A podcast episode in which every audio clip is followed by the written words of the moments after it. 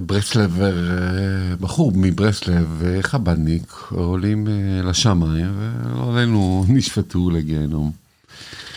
ומגיעים לגיהנום, ואז הברסלבר מתחיל לצעוק, רבי, רבי נחמן, רבי נחמן, הבטחת לי שאם אני אגיע אליך בראש השנה, אתה תמשוך אותי מהפאות ותיקח אותי לגן עדן. אז רבי נחמן אומר, כן, נכון, ומושך אותו לגן עדן. החב"דניק אומר, רבי, הרבי, הרבי, הרבי מלובביץ', שעשיתי כל החיים שליחות, ועשיתי את רצונך, למה אני צריך להיות במקום הזה? תיקח אותי, תיקח אותי, תראה, הברסלבר הוא בגן עדן, למה אני צריך להישאר בגיהנום? אז הרבי פונה אליו ואומר לו, אתה לא הבנת, פה אתה צריך לעשות את השליחות שלך עכשיו. עכשיו אתה תהיה שליח שם. כמובן מילתא דבדיחותא. חוזרים בתשובה, בגיהנום, בגן עדן, יש תורות לגן עדן. אז למה אנחנו נדבר על זה דווקא? כי פתח של גן עדן, כולם יודעים, כולנו יודעים, זה נמצא במערת המכפלה כמובן, בחברון, עיר האבות שלנו. אז מי שבארץ כמובן חייב ללכת להתפלל עלינו שם לגאולה השלמה. ואנחנו עכשיו בשיעור כמובן על חיי שרה, ועל איך שאברהם קונה את חברון, קונה את, ועל הכסף שהוא שילם, ועל הגאולה. ושלום לך הרב יוסף סגל היקר. שלום וברכה, הרב צבי וילור צידון. אז אנחנו כמובן נקרא מבפנים, לא לשכוח לעשות לייק לסרטון כבר עכשיו, שזה מריץ לנו את האלגוריתם יותר טוב.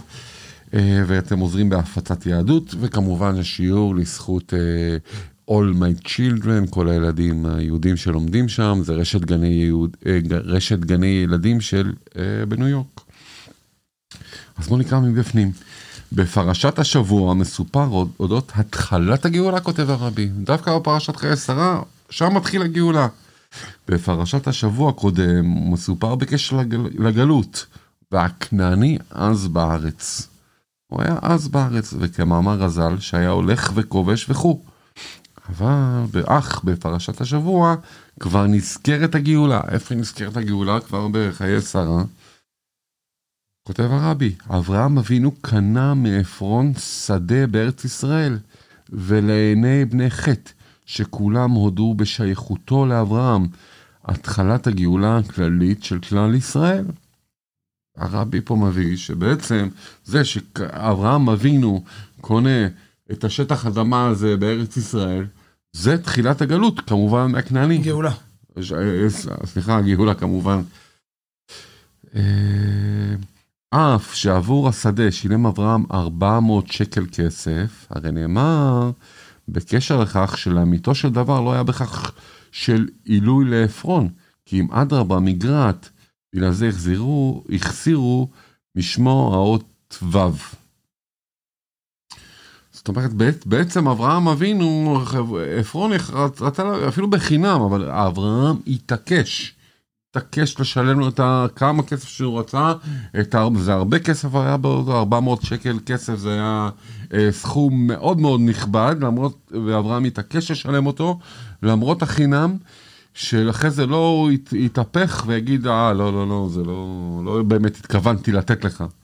היה פה קניין שלם בכסף מלא, מה שנקרא. אבל בכל אופן, כבר לפני שהוא שילם, כולם הודו שזה שייך לו, וזה, כן, של, של אברהם ובניו. אבל למה זה מגרד? בגלל זה החזירו משהו דבר? עפרון, בהתחלה התורה מביאה ששמו חמישה אותיות. כן, עין, פ', ר', ו', נ', עפרון. Mm-hmm. אחרי זה כתוב עפרון בלי ו'. למה מהקניין כתוב היות שהוא מה שנקרא, התחלה אמר בחינם, ואז אברהם אבינו אומר לו, אוקיי, אני מוכן לשלם לך, ככה פתאום הוא נתן סכום עתק. כן, אז, אז אמרו, אז בגלל הקניין הזה החסירו לו מה, מהשם שלו את האות ו'. כביכול רואים שכל הקניין הזה בכלל לא גרם עילוי לעפרון, שלא נחשוב לרגע, אולי אברהם נתן פה איזושהי חשיבות לעפרון, שיש לו פה איזושהי שייכות לארץ או משהו, זה רק גרם לו גירעון כל הסיפור הזה. ברוך השם, קנינו את זה מהכנעני. והתחלנו את הגאולה. והתחלנו את הגאולה, בוא נמשיך לקרוא מבפנים יוסף. כפי שכתוב בספר פענח רזה. זה אחד הראשונים. כן, מפענח רזה, מפענח את הסודות, זה בארמית. אז בספר פענח, פענח רזה מובא תמורת 400 שקל כסף ששילם אברהם אבינו, זכה כל בן ישראל בחלק מארץ ישראל. זאת אומרת, הוא בכלל, בעניין לא היה צריך לשלם את זה, הקדוש ברוך הוא כבר הבטיח לו את הארץ, אבל בסכום הזה בעצם הוא מה שנקרא, לקח שלכל יהודי יהיה חלק בארץ ישראל. בהתאם לחישוב המופיע שם, בספר ההוא, שהוא כותב אחד מגדולי הראשונים, לפי החשבון שזרע חומר שעורים, שוויו 50 שקל כסף, שלפיו מסתבר, מתברר, שתמורת 400 שקל קיבל כל אחד מ-60 ריבו ישראל, אמה על אמה בארץ ישראל. כן, אנחנו יודעים שמובא במדרשים, על אברהם, על, על, על הכמות שהוא uh, זרע, אנחנו יודעים שאחרי זה ויזרע יצחק בארץ ההיא, וימצא, כן, מאה שערים וכולי. הם האבות, כל המובא, את, את העניינים שהם עשו, חפרו בארות, עסקים שהם עשו, לפי החישובים של הכספים באותו זמן, מחשבים שהסכום העתק הזה שהוא שילם לעפרון, בעצם נחשב כפול 600 ריבו, כן, 60 ריבו, 600 אלף, שזה הולך על עם ישראל, אמה על אמה בארץ ישראל, 600 אלף פעמים אמה על אמה. זאת אומרת שלכל יהודי יש חלק בארץ ישראל ששייך אליו מהעין. שאבא שלנו, אברהם אבינו, קנה בשבילנו. שילם עליו. שילם לגאולה. זאת אומרת, הגאול, זאת אומרת שהגאולה החלה כבר אז. כבר אצל אברהם אבינו רואים שכבר ארץ ישראל שייכת לנו. ואין עלינו אלא להסיר את האלמות וההסתרים. ולהביא את הגאולה לידי גילוי למטה.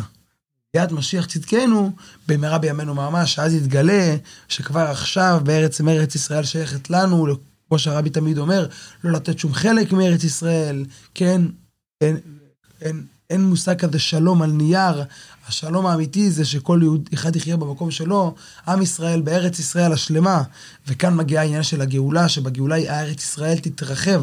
אנחנו היום בגבולות של ארץ ישראל על שבעה אומות, ויש את קיני, כניזי וקדמוני, שזה אדום, עמון ומואב, שהקדוש ברוך הוא ציווה למשה רבנו בכיבוש, תגיד לעם ישראל שלא יתעסקו איתם, זה בגאולה, ירחיב השם את אלוקיך את גבולך, אז נקבל, ארץ ישראל תתרחב, ויש אפילו מופיע שחכמינו זיכרוננו לברכה אומרים שארץ ישראל אפילו בהמשך תתפשט גם כן על כל העולם, אבל בכל אופן אנחנו צריכים לדעת שהגאולה כבר החלה אז בפרשת שבוע אצל חיי שרה, ושאנחנו קוראים את זה אנחנו מקבלים מזה נזכרים ונעשים את הכוח והיכולת לדעת שהגאולה כבר ישנה, פשוט להסיר את כל האלמות וההסתרים, כמו שהרבי מלך המשיח אומר שזה דור הגאולה וזה זמן הגאולה, ונבואה ברורה שהנה זה משיח בא, שנזכה עוד היום להסיר את כל האלמות, כל ההסתרים, כל אחד גאולה פרטית, והעיקר אמן, אמן, גאולה אמן. כללית. אז לסיכום, חיי שרה זה ההתחלה של הגאולה, בא,